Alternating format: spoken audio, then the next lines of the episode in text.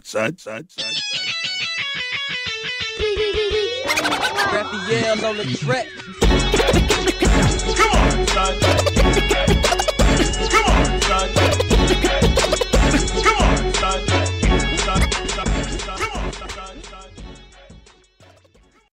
Today's show is sponsored by PDM Pod Digital Media. The #1 multicultural podcast app is here. PDM Pod Digital Media is the very first Black-owned podcast app. You can listen to shows from every single category, like sports, business, health, lifestyle, and culture, all from creators of color like me. Download it today in the Apple App Store and listen to new shows. Plus, if you want to release a podcast, record it and release it directly from the app. PDM, Pod Digital Media app. Download it right now. Tell them Ed Lover sent you. Come on, son. It is Come On, Son, the podcast. Welcome. My name is Ed Lover, and this is overseen by the one and only late, great Combat Jack, the man who got me into podcasting in the first place. There's a lot of good podcasts out there. There's a lot of horrible podcasts out there. So check me out, because I happen to be one of the damn good ones. And joining me this week on Come On, Son, the podcast, not only is she a friend, but she is my producer of this podcast. And, of course, my morning show on 104.3 Jams in Chicago. We play nothing but the best throwbacks. I call her super producer, Krista. What's up, Krista? Thank you, Ed. I'm happy to be here. It's going to be fun. How you doing? How you doing? I'm good, man. I'm good. I've got this creative itch, like, when it comes to your podcast and the morning show. So I'm grateful that you're about to, start this powerful series, and I'm just grateful to be a part of it. So I'm happy. Yeah, we're gonna do a new series. Let me let everybody in on a little preview. I've always felt like the way people are passing away, right? Yeah. So we just lost a gang of people. We just lost DMX. We just lost Black Rob.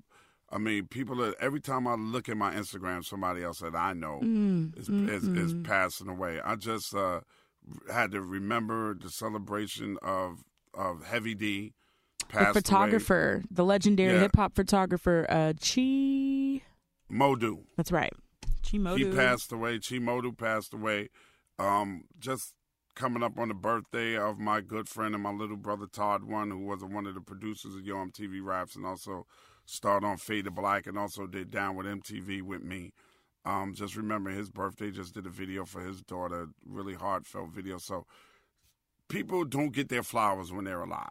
They just don't. And for some reason, all of this stuff happens after they pass away. So I want to start a series of podcasts where we give people their flowers and recognize them while they're alive. And this series is called Flowers. And it was funny because, Crystal, you asked me, are you sure? Can we do this in the summer? Shouldn't we be doing this in the spring? Because, spring and flowers and stuff, and I get it. But I just want to recognize people while they are alive. That's right. Because they can't see the flowers after they passed away. Now, everybody want to stand up and talk about what kind of person this person was. So I just want to relive a little bit of their history and have some of their people talk about them, the good stuff about them and their impact, especially on hip-hop. Yeah. While they're alive. So we're going to do a series called Flowers. Yeah, this is going to hit emotionally, I feel like, because you're such a powerful storyteller. And it always just, it resonates with people when they get their flowers while they're alive. Like, it just sucks sometimes where you find out so much information about move makers and people who have impacted the culture on so many different levels, but it's after they pass on. And this is good. This is going to be powerful, and we'll be able to reach out to these people and let them know, hey, Ed Lover did a specific podcast on you and your impact to the culture. So check it out. So I'm really, really, really thrilled to be a part of this series. Yeah. And you're absolutely right. It's a cultural thing. Mm-hmm. Everybody that I'm going to give flowers to moved the entire culture. Yeah. One way or another, whether it was art, whether it was literature, whether it was production, whether it was being a mogul, whether you were at the forefront or whether you came a little bit later on in the game. Everybody contributed something amazing to the culture. And that's what people don't realize. Hip-hop is not just rap music. No. It's an entire culture. That's right. It shapes the way people think. It shapes the way they move. It shapes the way they dance. It shapes art. It shapes fashion. It shaped everything, an entire cultural movement. And these people need to get their flowers. It's and international. That's why we're gonna do a whole, international music, definitely. I was just talking to a friend of mine last night, Krista. She was telling me her son was stationed in Seoul, Korea for like 2 years. Mm-hmm. And she went to Seoul, Korea to visit him and how much they are into hip-hop. Absolutely. And the culture. Yeah. Yeah, so there's a show on Vice by the name of Eddie Huang, which is like he's executive producer of Fresh Off the Boat. Absolutely. And it was about him. He had a culinary episode specifically on Seoul, Korea, and he gives insight on how much hip-hop culture pretty much shapes and makes Seoul, Korea. And it's just weird how much that city is living and thriving strictly off of hip-hop. Like it's little tidbits like that I feel like I'm going to end up learning as we produce this series together, because even just yesterday, I don't want to reveal who the first episode's going to be about, but doing research on the first episode, I learned so much. So it's, again, like this will be my third time saying it. This is going to be a very move-making and kind of earth-shaking series. It's going to be fun. I hope so, because I'm really looking forward to doing it, and this is something I'm doing from my heart. Yeah. Because I just feel like it's necessary. You know what I mean? Absolutely. I feel like it's necessary all the way around, like total 360 degrees. And these people have meant so much to me, so much to my career in one way or another. Might not be directly, but indirectly, they had a lot to do with me sitting in the seat that I'm sitting in right now. So I just want to make sure that these people get their flowers. So look out for it, y'all, and keep your ears open. So when we do flowers, we want to make sure that everybody knows about it and everybody tunes into it, because we're not going to put it out unless it's done absolutely with the utmost quality and respect for each and every person. But today, since I got you with me, there's so many things going on that I want to talk about. Let's do it. I'm ready. So I got all the time. And I think I want to call this podcast "Does It Hit the Same?" Does it hit the same? You watched the Billboard Music Awards, right? I did. I mainly tuned in for Drake. No. Okay. Thank you. Oh, my God. I'm so happy that you said this. Hold on. And let me write this. Does it hit the same? No. See how she producing while we podcast, and I love this girl. Same? No, it doesn't. Appointment timing. Like, I used to be ready. I used to sit in front of the TV and turn it on and be ready to watch these award shows. Like, the Source Awards or the BET Awards or the VMAs, it just used to have this elite value to it. And now I just feel like it's just so, is it because I'm getting older and it just doesn't appeal to me the way that it used to? No. I think the problem is because I had to ask myself the same question. Yeah. Is it because I'm older and I'm not just feeling it anymore? No, I think the problem is there's too many. Yeah, award shows. Yes. Yeah. It used to be American Music Awards. The Source Awards. Grammys. Oh, okay. Then they came with the Source Awards. Then BET came with the BET Hip Hop Awards. And then now there's a BET's just awards. Then the Urban One Honors. Yeah. And then the Stellar Awards. The BMAs. Awards. The BMAs, and then the iHeart Music Awards, Radio Awards. It's too much. Yeah, it's they watering it down. With I agree. All of these damn, that's right. At the Trumpet Awards, which I was honored to be a part of, and be invited to, which is great. But then you got, of course, let's not forget all the film and television awards, the Emmys. The Oscars. Jeez. It's too much. Yeah, it's exhausting. There just used to be this level of excitement that I used to feel to see, like, oh, I know Whitney Houston's going to present an award, or I know Britney Spears is going to perform Toxic at the awards. Like, it's just not the same. Because it could be at any of those award shows. Mm-hmm. And what was it? The MTV Movie Awards. Now it's the MTV Movie and Television Awards. Like, come on, y'all. Like, it's too many award shows. And I was really excited to see Drake get the Artist of the Century Award, because I thought he deserved it. But here's the ill part of it. Decade, Ed. Century's a long time. Oh, I'm sorry. You're right. It was 10 years. Thank you for correcting me. It was Artist of the Decade. That's right, 10 years. Absolutely right. And he is the greatest artist of the last 10 years. Wow. Hands down. Big coming from you, man. That's hands big. Down. Hands down. Because he just is. He's a game changer. He moved the needle 100%. Now, there was plenty of people that came before Drake. It was singing before Drake. Yeah. Ja Rule was one of them. LL. But not as well. LL was one of them. Not as melodic. Slick Rick was one of them, right? Mona Lisa, Mona Lisa, so many names. Yes. If you see me walking Curtis down Blow. The street. You taught me about Curtis Blow. With Blow. Daydream. Mm-hmm. Daydream. Yep. Absolutely. But for that decade, nobody with an impact like Drake. And he made all the other rappers that would come behind him more melodic. Yeah. Absolutely.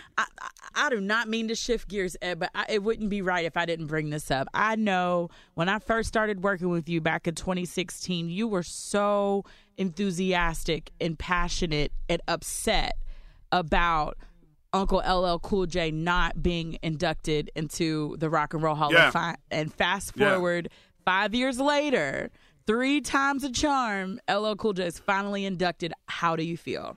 I feel absolutely wonderful, and I'm so happy for LL, man. LL is one of my guys from around where I grew up with. I grew up at in Queens, New York. LL used to always come around when I was in security, hang out, holler at me. You know, probably that was the inspiration for him making, you know, Shorty Got a Big Old Butt and all them other records talking about pulling up to the high school and all that good stuff.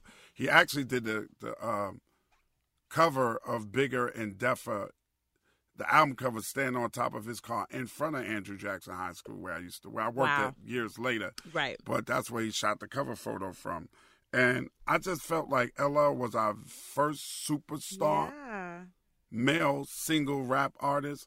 And I thought that he should have got him before Big and before Pop. Wow, I don't disagree. Didn't. You put it in perspective for me because again, I'm just a little bit too young for LL Cool J, but I was there. I was around 9 or 10, you know, when the untimely deaths of Biggie and Pac happened. But when you put it in perspective for me and laid out the timeline, it literally made no sense for.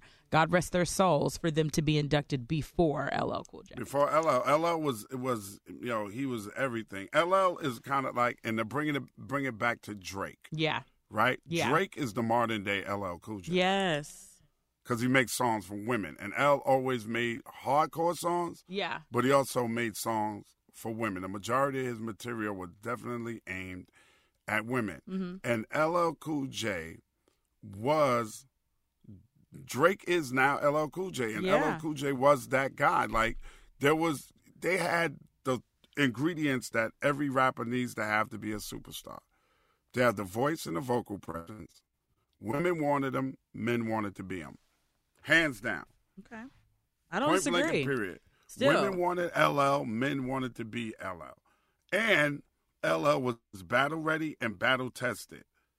You know also, what I mean? I also feel. Oh yeah, I don't feel like Drake is a battle rapper, and Drake will tell you that. I feel like Drake has admitted that he's not like a battle rapper. So there's a little bit. No, he's not going to be on a stage talking about clapping you on your forehead and making jokes. And so that's LL has that over Drake.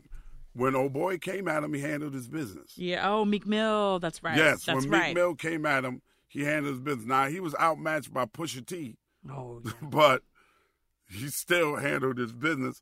And speaking of Pusha T, when Drake got his award, Pusha T was trending. Yeah. I was like, why is Pusha T trending? Then everybody was like on Twitter, Pusha T forced Drake to bring his son out. He did kind of force Drake to admit that he had a child. Yeah, if Pusha T never had dropped that bar, then we would still probably not know about Drake's son. Probably. Is what you're, yeah. Okay. Now, is it because he's embarrassed by having a baby by a porno chick, or is it just that he's that private? Or he doesn't want this to taint his image. Not taint, but you know Drake is women love Drake, and I guess he just thinks that now that he's connected to this woman, that's going to take away some of that strong female loyalty to Drake. Like, that's how I look at it. And especially if he's not doing right by her. Mm-hmm. Mm-hmm. You know what I mean? There's a lot of women out there that have children. A lot of them. And a lot of them go through stuff with their baby father where he just ain't acting right. He's not sending the money. Mm. He's not being supportive mentally of their child. He's not spending time with their child. And I don't think Drake wanted to alienate his female audience by coming off looking that way. There we go. That's what I was trying to say. Alienating the female audience. Yeah. Yeah. Yeah. He got to keep his female audience strong because that's what we make. That's what he makes his records for. Right. That's who supports him 100%. All the time, with his concerts, with his merchandise, with everything that Drake has on, that female audience is behind him. And once you can capture that female audience like that, you better keep them. You better keep them because they've been, look how long they've been riding with LL. Yeah, and timeless. LL made timeless music, and I do feel like your comparison of Drake and LL is strong because Drake now has timeless music. Like, I feel like we're going to be listening to Hotline Bling and starting from the bottom and God's plan forever. Mm-hmm. Forever. Absolutely. Timeless music. Now, speaking of music, let's switch gears for a minute. I'm ready. I just got on TikTok not too long ago. Welcome. Y'all want to follow me on TikTok? I think it's Ed Lover, Come On, Son, is my handle on TikTok. If y'all want to follow me, it's cool. If not, okay. Well, I'm just really learning TikTok. So I start following a couple of things and a couple of people. Okay. So I decided for some reason, because she's from Queens and I'm from Queens. Yeah, yeah, I already know what you're about to say. I started following Nicki Minaj. Okay. Is she hitting the same? And this is such a good debatable topic because this is what everybody's talking about right now. Is Nicki Minaj hitting the same? Before I answer, I can't get with TikTok. I should, and I feel like I'm behind the ball because I work in this media space and I'm supposed to be on there, but I have to prioritize my mental health and protect my peace, and I'm just not ready for the overindulgence. I love your co-host, Jen BT. She's amazing, and I've told her this to her face, but my God, she talks about TikTok every second.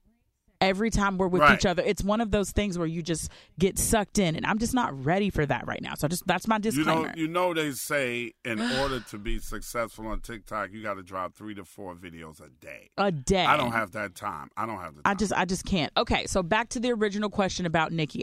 Is Nicki Minaj hitting the same? Because she's posting on TikTok all the time. I'm speaking on behalf of Krista Hayes, not on behalf of anybody else. For me, is she hitting the same? Absolutely not. Ever since she married Kenneth Petty, no offense to her happiness, that's her high school sweetheart, whatever, to each his own. But again, it just left a bad taste in my mouth given his history. Offender. And it's like, of course, I aspire to be a mother, so I'm grateful that she prioritized her family. That's a wonderful thing. But ever since that shift from being songwriter 100% focused on the music Nicki to where she is now, absolutely not. No, I don't think that she's hitting the same. I think it all started with her brother, the way she defended her brothers. Now, I love my brothers. It's a no for me, dog. It's a no. But it's a no for me. Because if I know without the shadow of a doubt that they did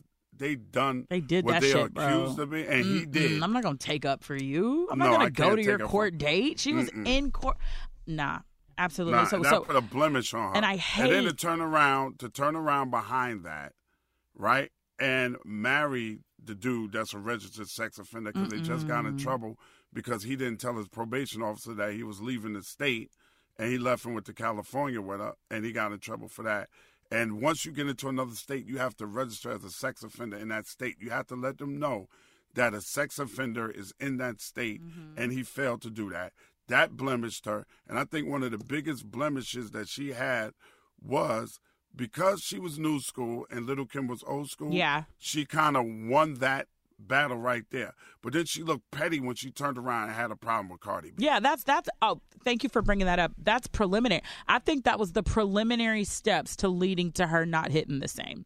Like, she could have taken the high road, like, Nicki Minaj has so many accolades. She was the first. Don't get me wrong, she's dope. Yeah, she was the first female rapper to graced the cover of a major magazine like Vogue, bro. Like, right. That is such a feat, not alone in the hip hop space, but just for women in general, especially black women. Like, you own that. That's yours. No one else can take that from you. So that's for her to have to be petty and go back and forth with Cardi and go back and forth with Remy Ma, it's just, I mean, again, that's what makes the culture. Everybody loves a good battle rap, but it's just that level of petty, that her presence, her cockiness, all of that was just not overly cocky. Me. I think there was a part of Nicki Minaj that thought that she would sit on the top forever. I think so too. She had that confidence for it. Yeah. And that there was no room for any other female rappers besides herself. But the thing that was part of her downfall also was that super cockiness and that fake. Yeah. And Cardi B gave us the real. Yes. Nicki portrayed us if she was perfect 24/7. And Cardi's like, hell no, I'm not perfect. That's right. Chip tooth and all, and everything that she's been through, and her presence on social media. Totally. Without her makeup on, without her hair, with a broken nail. Everything, people gravitated toward that, and that really opened up the door for the City Girls. It opened up the door for Megan Thee Stallion. Mm-hmm. It opened up the door for a lot of female artists that came in behind Nicki, and I think Nicki is starting to realize now that she's not the only one. No, she's not the be all. You know, all she's not everything. But soon I still follow on TikTok, and it's still the same cockiness. Yeah, Nicki came at a good time. She came at a good time. She came when Kim wasn't really putting out any music like that, and the industry was ran by dudes, and her pen is crazy. So she just came at a really good time, but I just wish she would have been more receptive and open to other female rappers and artists. Because, you know, the real deal, WAP should have been Cardi and Nicki.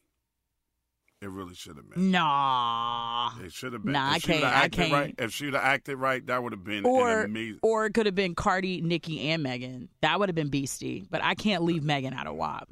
Well, let me tell you something. Then the remix should have been Cardi, Nicki, and Megan. Okay, that would have blew the world up. Fire. That would have been like this resurgence of, okay, yes, I had a child, but I'm still sexy. I'm married, but I still got what it takes to bring the freakiness to the bedroom. Like, that would have been like a crazy, like, rebranding moment. I'm mature enough to do music and videos with the girl that threw a shoe at me. I remember at the Met Gala. So that would have been fire. Oh my God, that would have been so dope. Yeah, speaking of women in position of power. Okay. What's up with Kamala Harris? I mean, we all voted for her. Soror, man. Ed, I'm not loud. I can't even do it. What's up with your soror? I can't even do it. Is she doing? What is she doing? I don't know.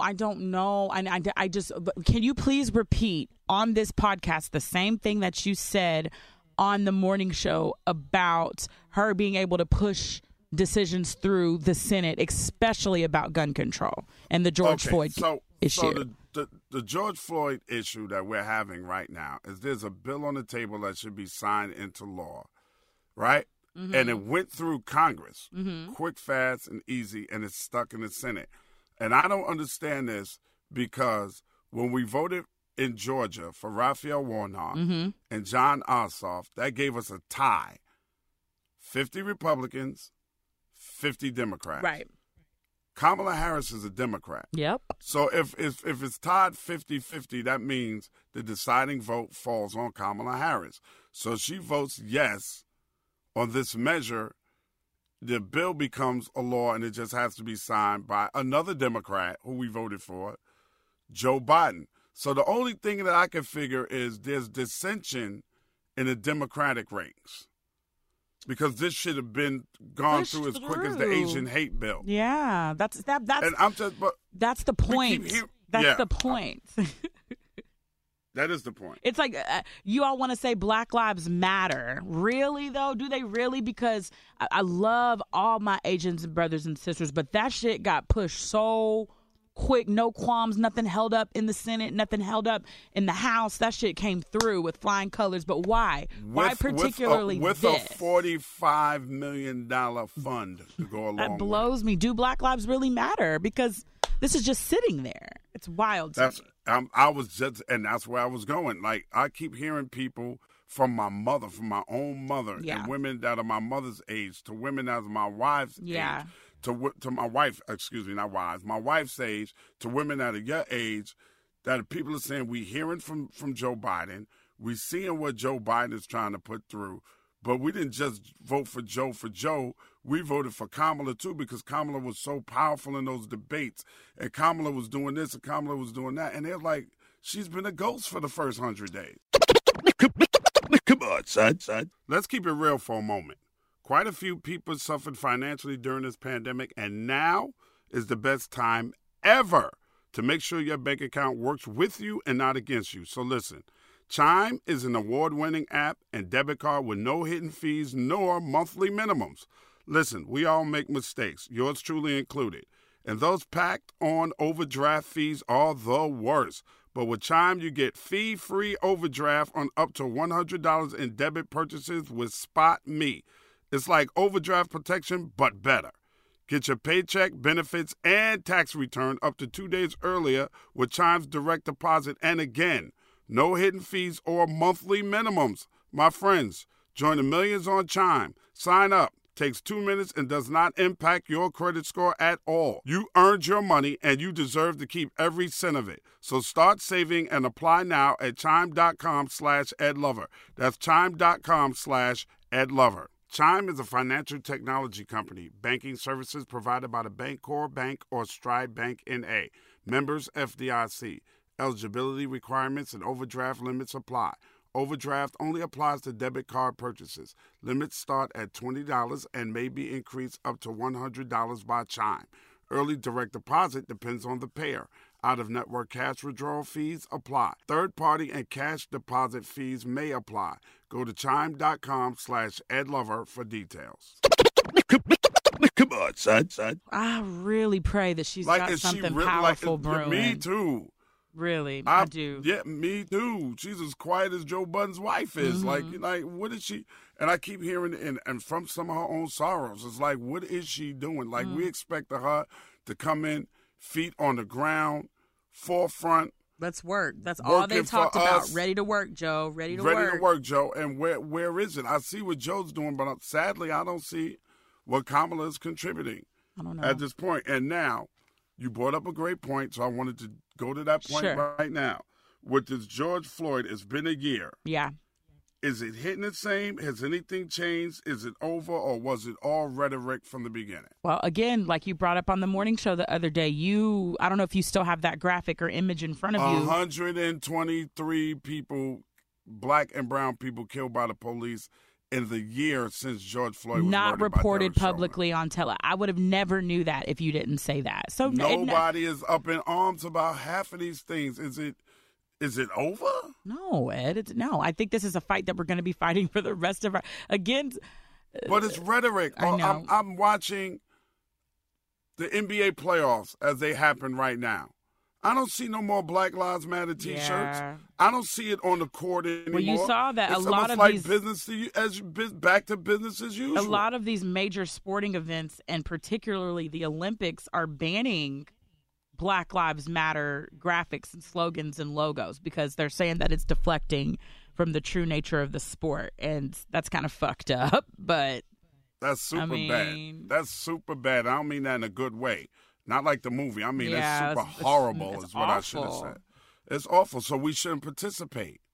You still have lynching laws, Ed. There's still laws that allow lynching in their cities, and it's 2021. This is going to last forever, bro. Black lives, do they really matter? I don't mean to be so cliche about that, but do they?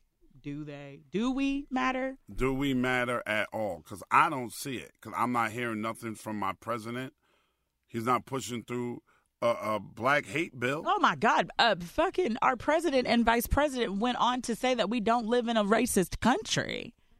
They said that. They said that, a month ago or 2 months ago, where they were like, we don't live. They said we what? We don't live in a racist country. We don't think the United States of America is a racist country.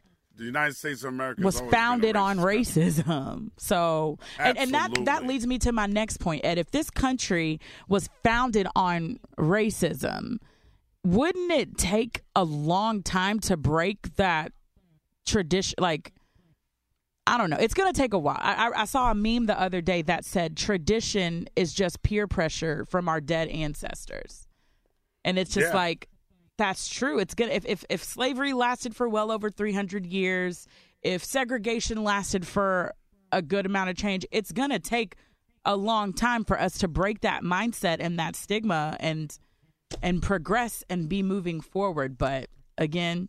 But we have to have people in power that are willing to make that change. That's right. And I believe that we did with Kamala Harris before she made that dumbass statement that America is not a racist society. She doesn't believe that. Because you married to a white guy?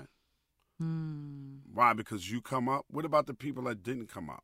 But you've always felt like politicians were crooked. Like you've always like been like not a politician person. Full of shit. Yeah. Every single last one of them, because they're full of rhetoric. They tell you that they're great orators. Yeah. They say things that can move you, but when it really comes down to working for the people of America, 100%, totally for everybody, it never happens. Somebody is always left on the bottom of the barrel. And it happens to be us, black and brown people, all the time. You know why? Because they always like us to compare, and then we started infighting and arguing with ourselves. Like they pushed through the Asian hate bill, and it pisses black people off, so black people start beefing with Asians. That's not how it's supposed to be. No, not at all. Or they'll do like the Palestinian Israeli conflict. That is crazy. It's dividing everybody. Now everybody's beefing. Now Jewish people are scared in America.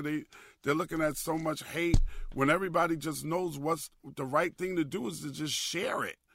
And I don't understand why that can't happen after all of this time. And kids are getting killed on both sides. It's ridiculous. Yeah, it is. But nobody's going to stand up and say, hey, listen, Israel, you have to share this land with Palestine. Let's create a Palestinian state. I know it sounds simple, and I don't know all the inner workings of it, and I'm not saying one person is at fault or another person at fault, but we're all God's children. That's right, Ed. So if we all believe that, then we should be able to share. You know what I mean? I don't disagree. And when it comes to America don't seem like they want to share anything with anybody else. Hell no. Unless you Christian and white. Seriously, that's the way it seems.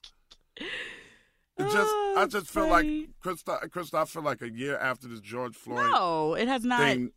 Nothing's changed except Derek Chauvin's going to jail. No, last summer there was this influx of more white allies. I do feel like that there was more allyship coming from, white people. I totally feel like that because, but fast forward to now, even though the verdict drops, like it's forgotten about. It's we live in a popcorn society. What's next? Now we care about the Billboard Music Awards and or whatever. Kim Kardashian failed her baby Elsa. Or failed her baby, because that's like everybody's like, oh, Kim doesn't want to be a lawyer anymore because she said she failed her baby. What is it called, Ed? When you baby take bar exam. Bar exam. There we go. The baby bar exam. All right, so get up off your knees and try it again. Do it again. But it's just popcorn society. Anything that the Shade Room puts out or TMZ, that's what we're focused on next. And it's just that's true. And we forget all about the and real hence issues. Why I'm not ready for TikTok. That's one of the main reasons why I'm not ready, because it's just an overload of trends and viral dances and what is new, and I'm just not. I just want to enjoy my real life right now. I hear you, sister. I'm with you 100%. Oh man! And speaking of real life, let's talk about one of the most influential podcasters in the game right now, Mr. Joe Budden. Spicy. What is good with Joe? Is Joe a nut job? I don't know. Wrong with Joe? I don't know, because he be making such valid points sometimes. Like the whole Rory and Mal thing, that like with him firing them and putting the audio out. Those are Joe's co-hosts. Those were Joe's co-hosts for a long time. And it's like, damn, where's the loyalty? But it's business. It's business, Ed. It's almost like you have a podcast, right? And you bring me on as a co-host. And then we succeed and we get an increase in listenership. And then I finally find out how much you're getting paid. Like, let's just say I don't know the inner workings of the finances, and I find out how much you're getting paid. And now I'm like, well, damn, I deserve to get paid a little bit more or maybe just as much as Ed Lover, even though this is your podcast that you've been doing you're the culture. You are you're culture. You're the name. You're the draw. You're the draw. Joe is the draw. I'm sorry, but I'm on Joe's side with this. And B, there's a whole other level of endorsements and sponsorships that Joe brought to the podcast himself. And I don't know what Mal's brought. I don't know what Rory's brought. You know what I mean? So they thought that they should get paid like Joe? Not like Joe, but more. And Joe's like, and then they went and got a lawyer, and they served him these papers before just directly pulling Joe aside first and having the fucking conversation. Like, wow. Ed, if you and I have issues, I feel so comfortable enough. If I have it, like, even if I fuck up the numbers sometimes with, like, my money, and I'll be like, oh, my bad, Ed, I forgot. Let me send you the money now. I feel so comfortable coming to you directly instead of me going to get a lawyer and being like, you owe me $1,000. You know what I mean? Like, that's that toxic work environment that I kind of feel Joe on. If y'all are toxic, get off my show, and I'm going to get two more hosts. But then again, on the other end of the spectrum, Joe's crazy as fuck, Ed. He's crazy. You can't keep a relationship with anybody. Not his personal life. Not his personal life or his professional life. Well, no.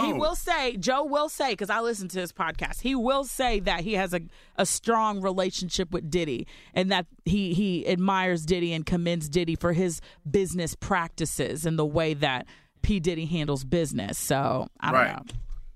Okay, well, it sounds like a bunch of ungrateful people to me. Yeah, and I think that maybe that day Joe was tired of having all of these toxic people around him, and you're like, you know what, I'm doing a fucking cleanse. I'm over this. The same way that you delete contacts out your phone, Joe was like, delete. Y'all gotta go. Yeah, absolutely. I agree, because in my life I've experienced that people will turn around and snap at you even after you've given. And that's not right. It's never enough. Did we know who Rory and Mal were before Joe Budden? To the masses, no. Me, yes. But to, like, an average listener that is a supporter of Joe Budden's podcast, no, probably not. All right, so who the hell were they? Because I never heard of them. They're just industry kids. I mean, Mal, I know, had like a fire-flaming personality, like when you would see him out socially. I've never been personally introduced to him, but I always recognized who he was. But no, you wouldn't. He's just an industry kid. Yeah. And who? And that was who? Mal? Yeah, Rory? Mal. Rory is. Rory? I can't clarify that one. My apologies. I don't really know that much. Okay, but the bottom line is they really came up by being on Joe Budden podcast. Correct. Okay, kind of like the other guy that used to do the TV thing with him. DJ Academics. Oh, Lord have mercy. I don't even, he wears me the hell out. He wears me out. I'm not an Academics fan whatsoever. He's so famous. He's so damn famous. It's just like DJ Academics. What were you DJ? Like, I want to know I don't know him. I never knew him. Before you got on that show with Joe, nobody really did. Well, apparently Chicago, like, apparently he would talk shit about, like, drill rap and stuff, so that kind of gave him some, like, internet clout, because he would, like, talk about drill rap and Chief Keef and stuff like that, and apparently that's how his rise to claim to fame. Yeah. Ooh, boy, you like to put your life on the line, man, he's just very... He's a troll. He's a troll. You don't want to bring your ass to Chicago, boy. And then and he's that type of person to listen to this and go on his Twitch. And, I mean, I'll give him the credit for having a heavy following. He has, like, a cult following, but he's the type to listen to this, and he will take it there. Like, he'll probably say something about you, say something about me, and be like, who the hell is super producer Krista?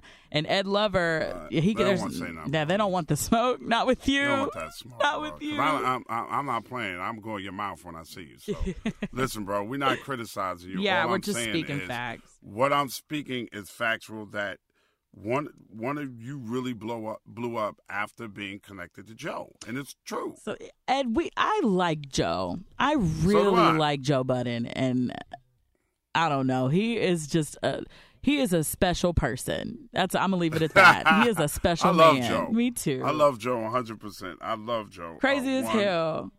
Yeah, he is. And then when he goes in too, don't he? Yeah, and with no, like with a dead straight face, like, period. And he's honest about everything. So yes, he is, and about his own personal struggles. He's very honest about it. So let me switch gears for you for a minute. I'm ready. Because the pandemic, we have reported that 55% of all adults in the United States are vaccinated. Yep.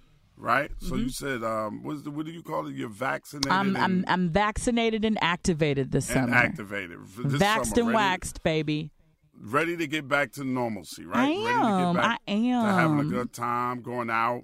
Concerts are coming back. Grateful for life. I'm ready to live. Last year was so mentally and emotionally challenging, man. Like, that wasn't fun. I never want to have to go through that again just because, A, you know, still coming into the studio every day, still producing the show. B, being concerned about my elders and my parents catching this virus and having to be put on a ventilator. That's having to like worry about that. That's why I'm so activated this summer, because I'm ready to just enjoy life and embrace life. Now that I'm vaccinated, I'm ready for whatever. Same. I'm ready just to go back to concerts. Yes. Enjoying myself, sporting events. If I wasn't going to be in Houston for Memorial Weekend, I would have definitely got tickets to see the Hawks play the Knicks in Atlanta. Like, I'm really ready to go back and have a good time, whether I have to wear a mask or not. I'm ready to be around other people and have a great time. So that brings me to this point. Now that we're about to be vaccinated and activated again, is Versus going to hit the same? I don't think a lot of digital platforms are going to hit the same.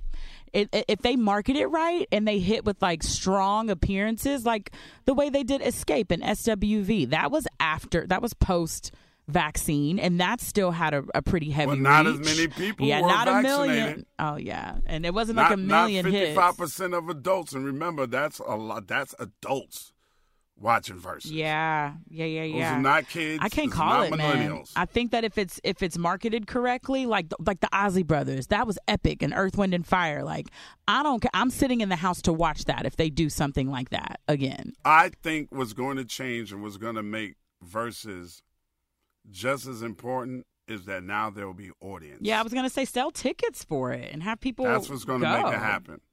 Because it's going to be like going to a concert. The Versus concert. Yeah, man. I think a lot of things that developed during the pandemic, they're going to have to really strategize. Like, for example, Clubhouse is not hitting the way that it was at the height of the pandemic last year. Like, Clubhouse was so active October, November, December, January, and then vaccine drops around February, March, April, May, and the listenership is just down over. It's just a different atmosphere on Clubhouse now. Well, that's because of you're right. It's because of the vaccine. And people I think are out. People just damn tired of hearing people talk about themselves. Just to piggyback off of what you just said, I think I had a lot of people when I did the Biggie room. Yeah. On his birthday, there was a ton of people in there. And when it's something special like that, cool. But when you wake up in the morning and it's just somebody talking about Dogecoin again or Bitcoin and you tune in and they don't know what they're talking about, it can wear on you. Yeah. So I think that's part of it. And I think the fact that we all are getting vaccinated and activated. Yeah, we outside, bro. We're not chilling inside. And now it's going to be Clubhouse versus summertime. Yeah. And Clubhouse versus real life. Every time. Real life. Now, have we seen the demise of the social media DJ? Because when we weren't vaccinated and not going outside, we was de-nicing all day. Like I was, and every other DJ listening to Jay Illa every Thursday, like playing it through my house. Yeah, and I agree. I don't think it's we're back. We can go outside again. We don't have to keep ourselves in the house. Do we agree that the winner is D-Nice though? No, Ed, is that a real question? Yeah, it was a real question. Of course. It's D9. He helped people through the pandemic. He helped people's mental health. Donnie Wahlberg even sat here and told you that on Instagram Live. Like, D-Nice helped him mentally check out from the chaos of the pandemic. So D-Nice deserves every flower and accolade possible because his energy and his music and his presence physically helped people get through the pandemic. And it wasn't over the top. Nope. He was himself. It wasn't yelling in the mic every 15 minutes. It wasn't a bunch of drops with an echo on the back of it. It was just good music. Yep. It was good music, and it was great music. It was great transitions between records. Mm-hmm. It was music that you hadn't heard in a long time. There was no labels put on it. You know what I mean? Absolutely. It wasn't just trap, or it wasn't just drill, or it wasn't just throwbacks. It was just disco and rock, right, and soul and hip-hop. It was everything. D-Nice really saved us during that pandemic. But the rest of the social media DJs now, I'm sorry. And a lot of my friends are DJs. Yeah. And I'm a DJ myself. I'm a DJ, and it's starting to pick back up. I worked last night, and it's starting to pick back up.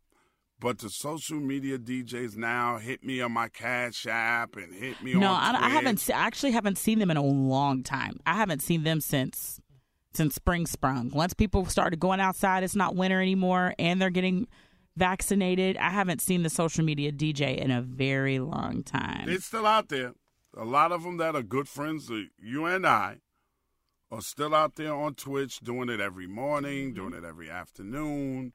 I'm going to be doing this. You know who absolutely does a great job, and if you want to check them out, Ninth Wonder does a great job. Yeah. Jazzy Jeff is still on social media doing his thing. But I think the excitement. It's quality over quantity, Ed. Those who are quality DJs are still surviving. They're still out here making people feel good, rather they're in person or being streamed. Well, they're going to be in person a lot more often because I see it picking back up for our guy, DJ Omanier. Gigs are picking back up for him, for a lot of our great friends that are DJs, man. It's picking back up. Like, it's picking up for me. Mm-hmm. And I don't even count myself on the scale of those guys, but people are calling me and asking me to DJ different things. Good. I'm glad you're back DJing. It's good seeing you on there. Like, people videos. So it's wonderful and it's good, but I think we're going to see the demise of the social media DJ as we knew the social media DJ during the pandemic. I don't think it's hitting the same.